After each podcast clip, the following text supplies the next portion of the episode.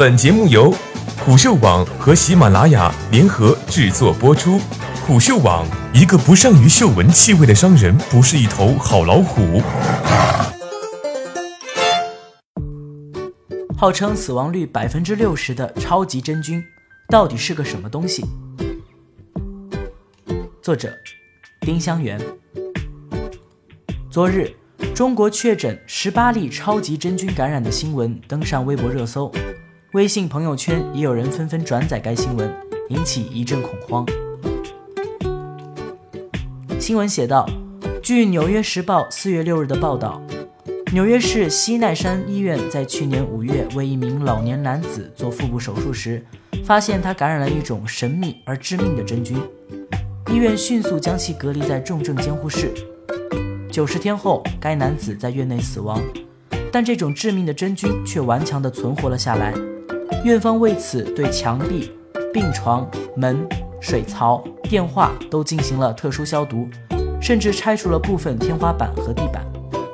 目前，这种超级真菌在纽约、新泽西和伊利诺伊等十二个州流行。美国疾病控制与预防中心近日已将耳念珠菌列入紧急威胁名单。据其官网最新通报，全美感染病例已上升到八百五十七宗。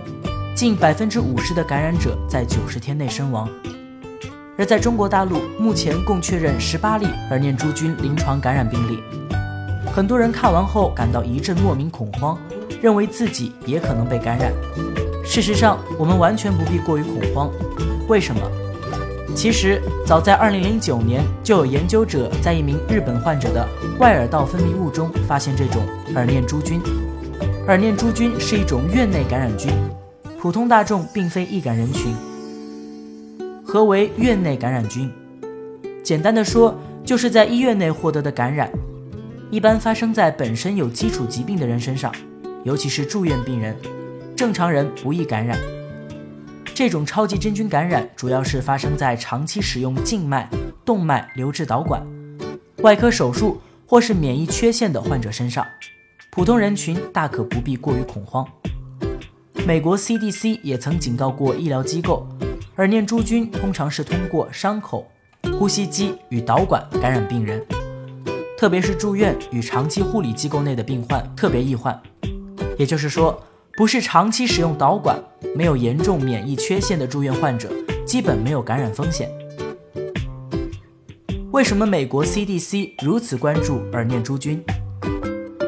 耳念珠菌是一种新兴的真菌。美国 CDC 之所以关注耳念珠菌，主要有三个原因。耳念珠菌一般具有多重耐药性，这意味着它可以抵抗常用于治疗该菌感染的多种抗真菌药物。就算临床常用的福康唑，对它也是束手无策，治疗困难，可导致死亡。诊断和鉴定困难，难以通过标准的实验室方法对该菌进行识别鉴定。在没有特定技术的情况下，可能会错误地鉴定为其他念珠菌。该菌已引起医疗机构的院感爆发，因此，关键是要快速识别住院患者的耳念珠菌，以便医疗机构可以采取预防措施来阻止其蔓延。北京大学医学部检验学系主任、北京大学人民医院检验科主任王辉也曾说。超级真菌能长时间存活于患者和医护人员的皮肤及医院设施表面，若感染控制措施不力，容易导致院内爆发性感染。医院如何进行有效的感染预防和控制？二零一七年八月，英国公共卫生部门对目前的耳念珠菌指南进行了更新，具体感控措施如下：患者关键感控措施一，单间隔离定植或感染者。要求单间有独立的卫浴设施。二，对于从感染的医院或国外医院转来的患者，均采取隔离措施，直至获得筛查结果。三，严格遵守标准预防措施，用流动水和皂液洗手，再用速干手消毒剂消毒双手。四，个人防护装备如手套和围裙，如果有接触患者皮肤或患者血液、体液风险。应穿隔离衣。五，个人防护用品应在洗手后进入房间或患者区域前穿戴好，并在患者房间内脱下并丢弃。离开前应彻底洗手，并用速干手消毒剂擦拭双手。六，患者和探视者需要掌握感染预防措施，可以使用宣传册，包括手卫生和如何使用围裙。七，应考虑使用一次性物品，如血压针袖带、枕头等，特别是在爆发期间。终末消毒：一，一旦患者离开环境。就应进行终末消毒，先清洁后消毒所有患者及医务人员手可能接触到的地方。二，如果使用任何非接触式消毒，如气态过氧化氢或紫外线，应在其之前进行充分的清洁。三，如果病人需要一级检查或手术，应排在当天最后一位，环境清洁同前所述。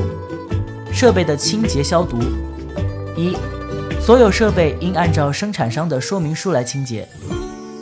二，应特别注意复用器械的清洁消毒，如脉搏血氧仪、温度计探头等。废物和织物的处理。一，应注意合理包装，避免废物和织物污染环境。二，在儿科和新生儿科应注意正确处置用过的尿布。三。任何时候不应在洗手池中丢弃或清洗污染的物品。写在最后。这次的超级真菌感染之所以造成如此大的群体恐慌，最主要的是它击中了所有人最担忧的部分：百分之六十的死亡率，十八例中国病例，大部分病人在九十天内死亡。这让我们想起了十六年前的非典型肺炎。当然，在传播过程中。一些重要信息被有意无意忽略掉了。这是一种古老的病菌，这种病菌对一般人不会有影响。中国发现的菌株对药物敏感等，这部分需要媒体及专业人士的及时跟进宣传，也需要我们所有人科学的去了解。虽不可过分恐慌，但这次事件也给我们提了一个醒：抗生素滥用的恶果已经出现，而念珠菌在美国的爆发就是例子。关于如何控制超级真菌的进一步蔓延，如何解决抗生素滥用的问题，我们将持续关注。